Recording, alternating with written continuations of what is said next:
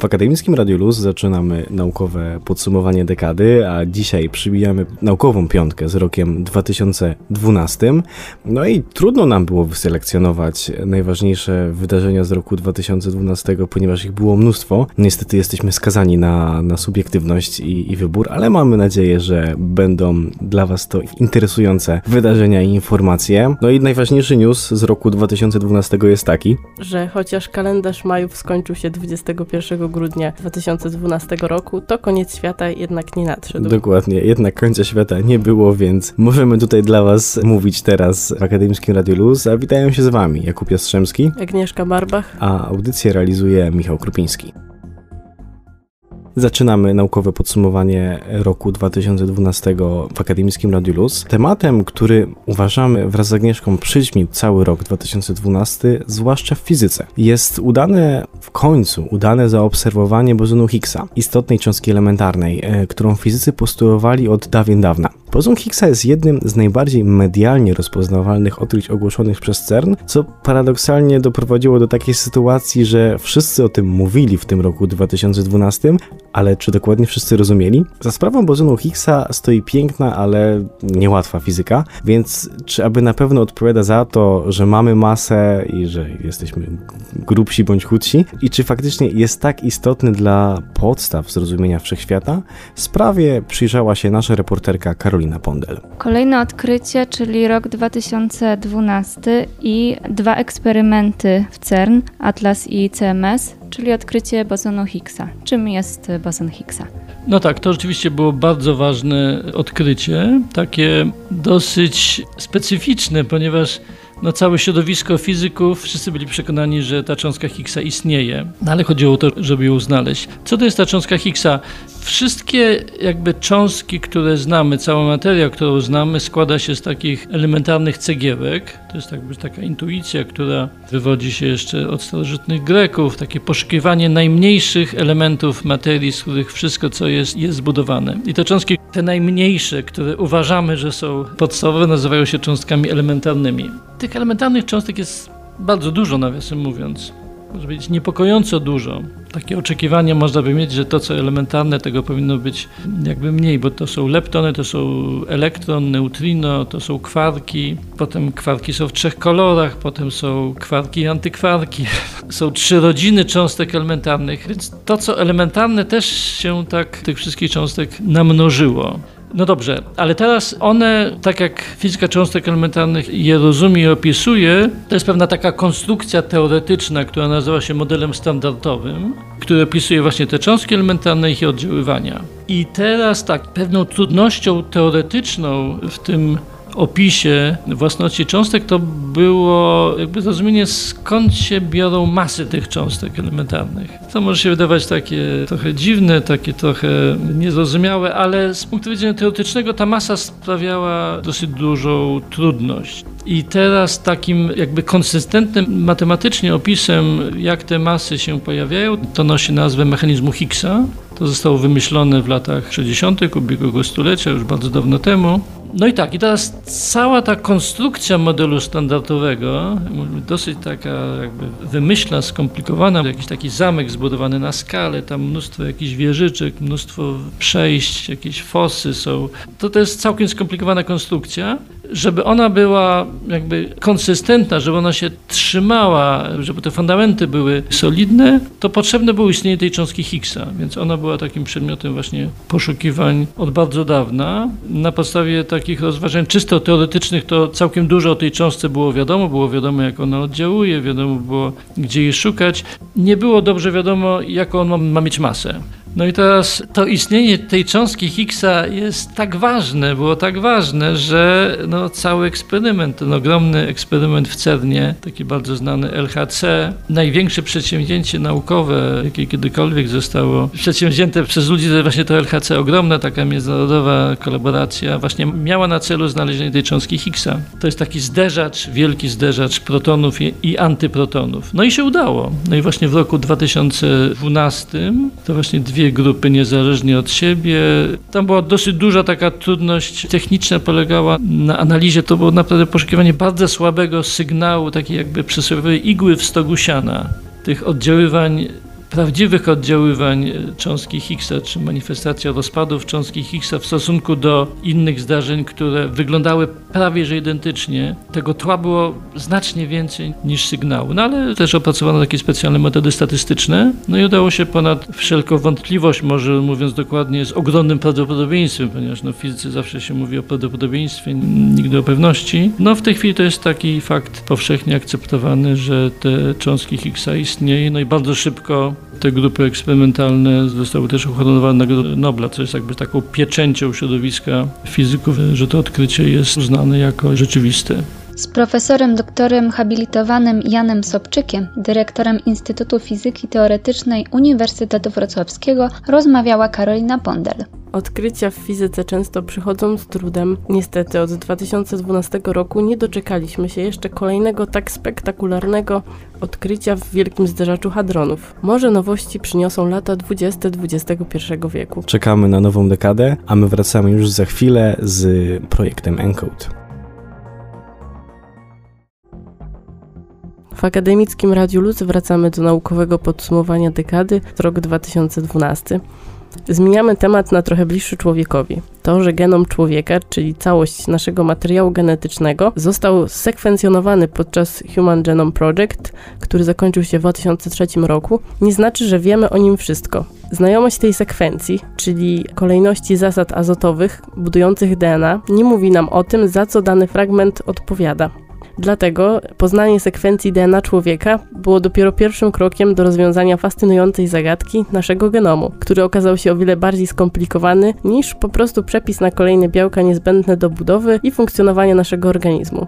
Dlatego projekt ENCODE, czyli taka encyklopedia elementów DNA, zaczął się wtedy, kiedy Human Genome Project się zakończył, a w 2012 roku opublikowano jego pierwsze przełomowe wyniki. Opowie nam o tym dr Maciaszczyk-Dziubińska, z którą rozmawiała nasza reporterka Martyna Dziekowicz. Projekt INCODE e, w zasadzie powstał tuż po e, sekwencjonowaniu genomu człowieka, czyli po tym takim olbrzymim projekcie trwającym przez wiele lat, e, w który zaangażowane były ośrodki z całego świata, a jego zadaniem było przede wszystkim uzupełnienie danych, które uzyskano z projektu sekwencjonowania genomu człowieka. Niektóre rzeczy były do poprawienia i zebranie też nowych informacji. Takim podstawowym osiągnięciem projektu Code było niewątpliwie zweryfikowanie pewnych wyników, które uzyskano z sekwencjonowania genomu człowieka, dlatego że samo ogłoszenie wyników to było jakby jeden proces, natomiast potem przez jeszcze wiele lat te same ośrodki wiele e, aspektów uzupełniały i poprawiały, e, więc konkretne ustalenie ilości genów, które znajduje się w naszym genomie, określenie czynników, które są zaangażowane w regulację ekspresji genomu, określenie e, wariantów splicing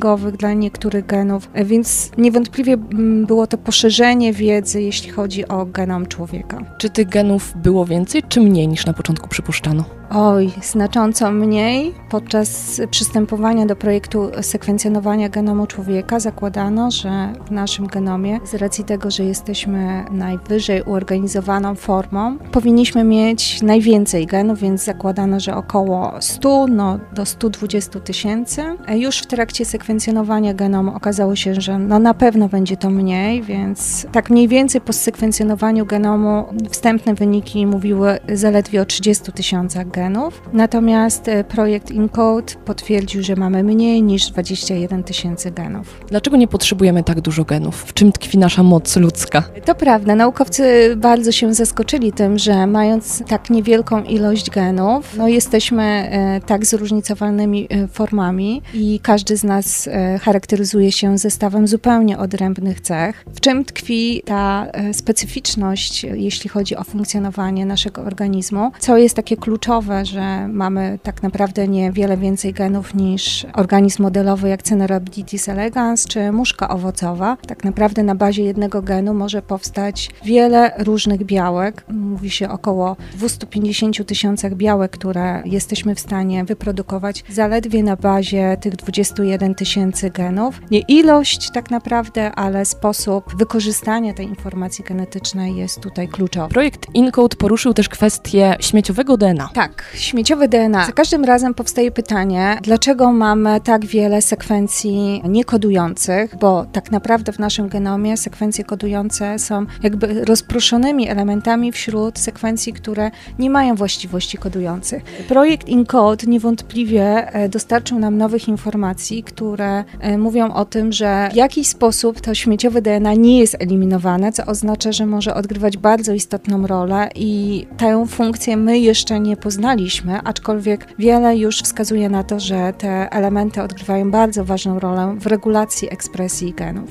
Za rozmowę dziękuję pani doktor habilitowanej Ewie Maciaszczyk-Dziubińskiej. Dziękuję bardzo. Jak mogliśmy usłyszeć, nasz materiał genetyczny to wyjątkowo skomplikowana łamigłówka, na którą naukowcy od lat łamią sobie i łamali sobie głowę i wciąż kryje przed nami jeszcze wiele niewyjaśnionych tajemnic. A my w Akademickim Radio Luz z naukowym podsumowaniem roku 2012 wrócimy już za chwilę, zostańcie z nami. W Akademickim Radiu Luz wracamy do naukowego podsumowania roku 2012. 6 czerwca ciekawski łazik ląduje na Marsie. Dokładnie, ciekawski łazik, czyli Curiosity. Teraz w naszym naukowym podsumowaniu roku przenosimy się z Ziemi na Marsa, ponieważ 6 czerwca 2012 roku po przeleceniu milionów kilometrów na powierzchni czerwonej planety wylądował łazik Curiosity misji NASA. Misja Curiosity miała pomóc nam w lepszym poznaniu Marsa i dostarczyć najnowocześniejszego sprzętu do badań planety, w sensie na tą naszą czerwoną planetę. Mieliśmy też nadzieję na przełom w sprawie życia pozaziemskiego, a czym zaciekawił nas Curiosity, o tym więcej w rozmowie z Piotrem Kowaczkiem-Szymańskim. W naszym naukowym podsumowaniu dekady zajmujemy się teraz rokiem 2012. Jest ze mną w studiu specjalista Piotr Kołaczek-Szymański z Wydziału Fizyki i Astronomii Uniwersytetu Wrocławskiego. Piotrze, 6 czerwca 2012 roku na powierzchni Marsa ląduje misja Curiosity. Misja oczywiście miała swoich poprzedników. Nie będziemy teraz może ich wymieniać i wspominać nazw, ale trzeba wiedzieć, że był to jeden z pierwszych łazików, który naprawdę zadziwia rozmiarem. E, dlatego, że my, jak mówimy słowo łazik, to ponieważ w polskim języku jest to zdrobnienie, kojarzy nam się to z czymś niewielkim, z czymś, co mały, jest, mały pojazd, mały pojazd powiedzmy wielkości, nie wiem, pół metra na pół metra, który sobie jeździ, przewraca się, prawda, jest niestabilny i lekki. E, w przypadku Curiosity absolutnie te, te wszystkie epitety nie pasują. Dlatego, że łazik był mniej więcej rozmiaru sporego auta i to nie takiego auta osobowego na zaledwie 4 albo 5 osób, tylko o wiele większego. Jego masa to jest około jednej tony, więc to jest spory instrument, o wiele większy niż sam człowiek. Także rozmiar rzeczywiście w jego przypadku zadziwia. Miejsce lądowania to krater Gale i teraz y, do tej pory właściwie przeżył już około 2,5 tysiąca dni ziemskich, także jest to całkiem spory kawałek czasu podróżowania po, po samej powierzchni Marsa. Żeby wspomnieć troszeczkę o instrumentarium, warto powiedzieć, że właściwie mamy w historii ciekawy moment, dlatego że geologowie, którzy do tej pory zajmowali się tylko Ziemią, ewentualnie Księżycem, ze względu na bliskość, teraz część z nich przerzuca się na Marsa i właściwie badania Marsa, budowanie łazików, analiza danych z tego instrumentu bardziej są domeną geologów i geofizyków niż nas jako astronomów. To jest dosyć ciekawe, bo pierwszy raz ludzkość ma szansę sprawdzić, jak wygląda w ogóle ewolucja y, planetarna, nie tylko w kontekście Ziemi, tego ciała, które znamy najlepiej, ale w kontekście już innego ciała Układu Słonecznego, które jest względnie blisko, względnie dobrze jest zbadane. Ja nawet powiem taką prywatną rzecz naszego podwórka tu wrocławskiego, że mamy też y, geologów w naszym Instytucie Astronomicznym UWR-u, którzy zajmują się między innymi badaniem różnego rodzaju złóż na Marsie z uwzględnieniem wykorzystywania ich komercyjnego. Także Mars jest ciekawym kąskiem nawet dla firm, które powoli mogą się nim interesować. Wracając jednak do tego łazika, uważam, że to, co jest jednym z kluczowych osiągnięć dokonanych przez instrumenty zawarte na pokładzie, to są m.in. wahania metanu i tlenu w atmosferze marsjańskiej. I o tym było głośno odpowiednio w roku 2018 i 2019. 2019, więc to jest świeże wydarzenie. Dlaczego nas to interesuje? Wahania tlenu, może tutaj każdy zgadnie, tak, tlen nas interesuje z wiadomych względów, względów, natomiast metan jest również gazem, który najczęściej jest pochodzenia biologicznego. I teraz, jeżeli udałoby nam się pokazać takie wahania na Marsie, to możemy się spodziewać, że być może jakieś proste bakterie, jakieś proste organizmy. Na pięciu szukamy tego życia na Marsie. Ciągle szukamy. Niestety, mimo wielu pomiarów na razie no, nie udało się tego pokazać, mimo rycia takiego dosyć płytkiego w skorupie marsjańskiej, to, to nie jest wykrywalne. Natomiast wahania metanu istnieją tam, no i teraz cała jest, całe pytanie powstaje, czy są to wahania natury biologicznej, czy są to wahania powiązane z pewnymi naturalnymi procesami procesami, po prostu geologicznymi nawet obecnymi na Marsie. Rok 2012, lądowanie łazika Curiosity na Marsie. Ciekawe, co przyniesie przyszła dekada, ponieważ NASA planuje kolejne misje. Tak, warto wspomnieć Mars 2020, prawda? Jest taka misja, która ma wynieść kolejny łazik na powierzchnię Marsa. Co ciekawe, ta misja będzie bazować na szkielecie samego Curiosity, czyli był to na tyle dobry projekt, że jeżeli chodzi o bazę, na której możemy umieścić instrumenty, to będzie powielone w, w dużej części. Ponieważ myśmy już troszeczkę tego Marsa zjeździli, to nie jest duży wynik, nie należy się też cieszyć, bo to nie jest na przykład taki dystans, jaki my sobie pokonujemy jeżdżąc po Polsce tam i z powrotem. Niektórzy przecież robią w ciągu tygodnia wiele set kilometrów, łaziki tego nie robią. E, natomiast chcielibyśmy powoli zacząć po Marsie latać, więc e, NASA ma pewien prototyp instrumentu, który przypomina helikopter, bardzo lekki helikopter, gdzie zamiast jeździć w pewne miejsca, które no, często wiążą się z ryzykiem w przemieszczaniu nawet na tych kółeczkach, po prostu będziemy skakać sobie latając takim helikopterem.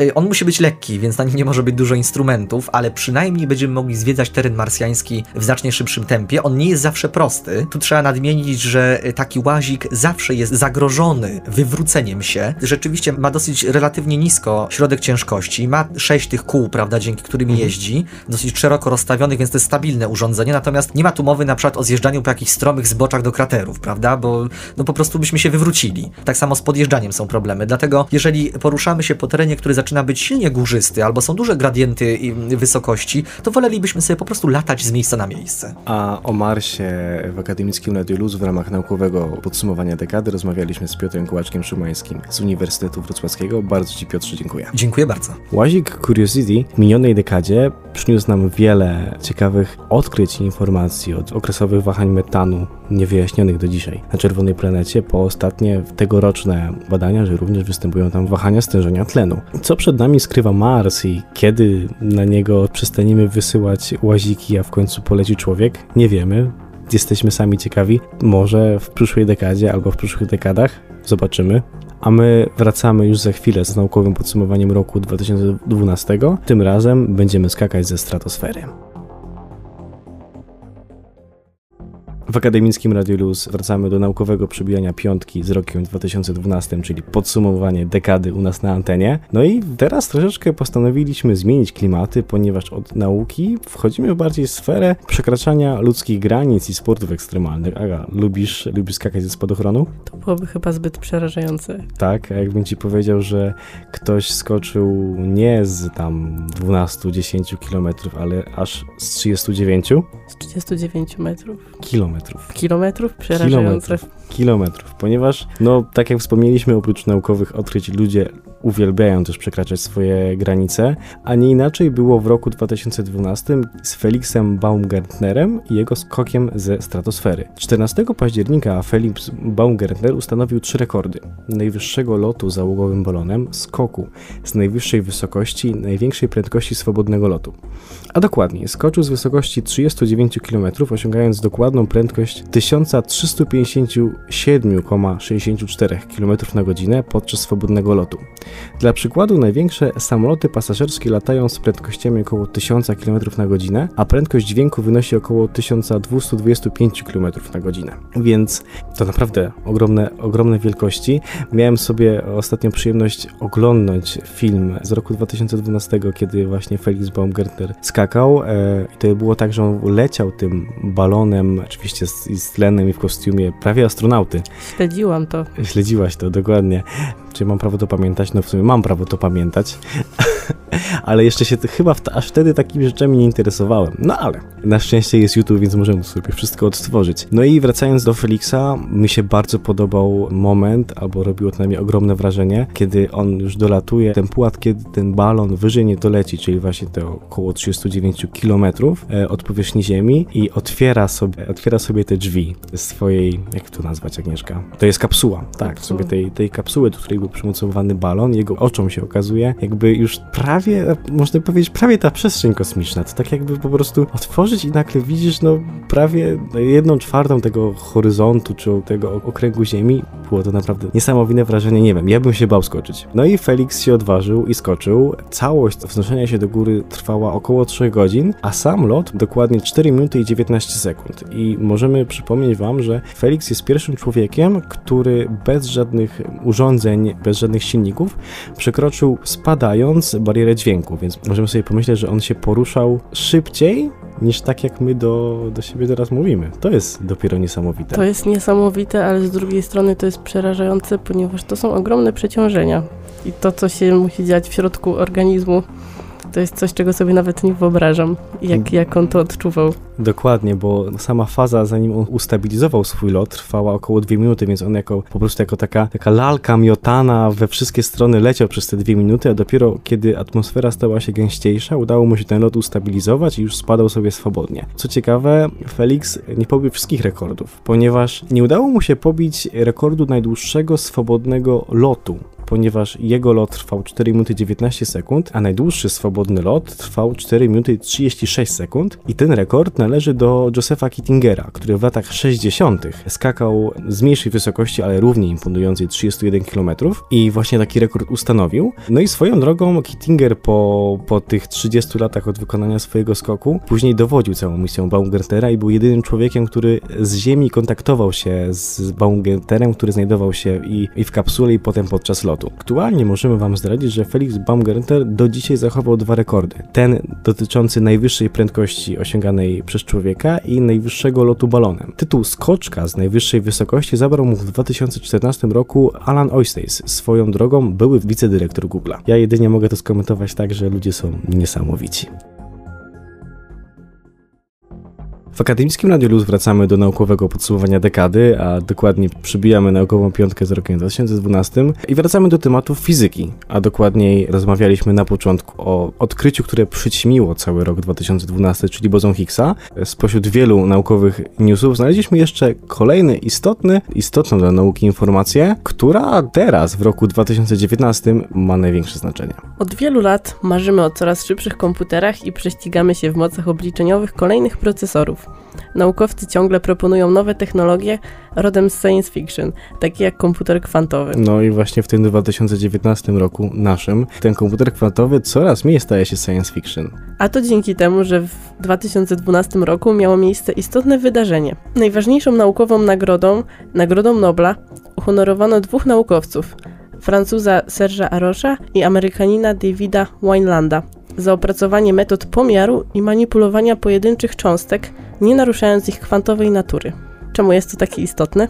Trudno jest zrozumieć, a jeszcze trudniej jest wykorzystywać prawa, jakimi rządzi się mikroświat, a takie umiejętności prowadzą nas do odkrywania coraz to nowych technologii, a to właśnie jest bardzo potrzebne przy stworzeniu takiego na przykład komputera kwantowego. Więcej o tej sprawie nasza reporterka Karolina Pondel. Teraz powiem może nie konkretnie o odkryciu, ale o pewnym wydarzeniu, które miało miejsce w świecie nauki w roku 2012. Jest to przyznanie Nagrody Nobla z fizyki. Przyznanie Nagrody Nobla z fizyki to wydarzenie, które tak naprawdę ma miejsce co roku, ale tutaj w 2012 roku postanowiliśmy zrobić wyjątek i powiedzieć właśnie o przyznaniu Nagrody Nobla w kontekście najważniejszego punktu naukowego właśnie w roku 2012 dlatego że to przyznanie Nobla było ściśle związane z innym wydarzeniem późniejszym z tego roku, czyli z roku 2019 i z ogłoszeniem pierwszych obliczeń wykonanych na komputerze kwantowym. I teraz przybliżmy tak naprawdę, dlaczego właśnie Nagroda Nobla z 2012 roku tak przyczyniła się do rozwoju technologii komputerów kwantowych. To najwyższe wyróżnienie naukowe w dziedzinie nauk fizycznych otrzymał Serge Arosz i David Wyland, którzy to zostali przez Komitet Noblowski docenieni za opracowanie fundamentalnych metod pozwalających mierzyć i manipulować pojedynczymi systemami kwantowymi. Teraz przybliżę trochę profil tych dwóch naukowców. Serge Arosz jest znany w świecie fizyków głównie za sprawą eksperymentalnego potwierdzenia stanu kwantowej dekoherencji.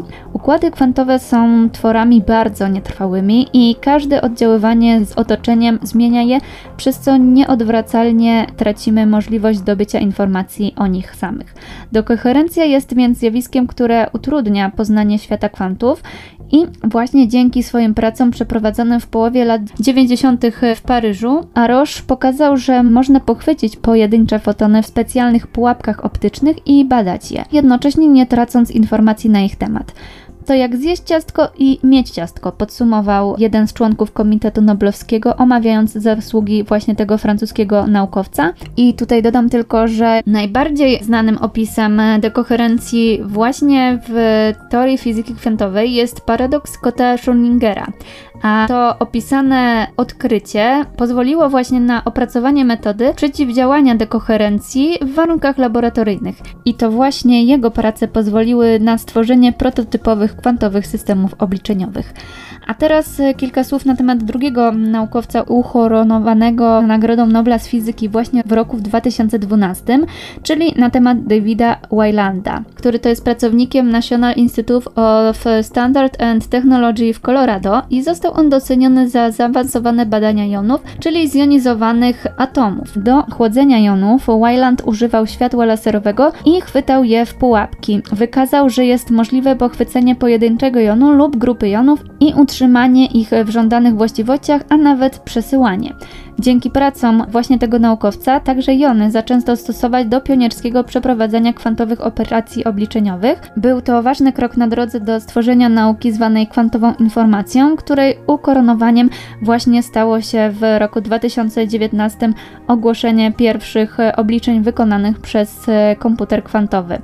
Prace Wylanda pozwoliły także na skonstruowanie już w roku 2010 tzw. Tak zegara kwantowo-jonowego, który jest 100 tysięcy razy dokładniejszy od wcześniej niedoskonałego atomowego zegara działającego z wykorzystaniem cezu. W zegarze jonowym liczenie czasu odbywa się przez rejestrację zmian stanów energii pojedynczego jonu aluminium. Teraz e, na zakończenie chciałabym jeszcze przytoczyć e, słowa profesora Czesława Radziewicza z Wydziału Fizyki Uniwersytetu Warszawskiego, który komentuje przyznanie tej Nagrody Nobla następująco.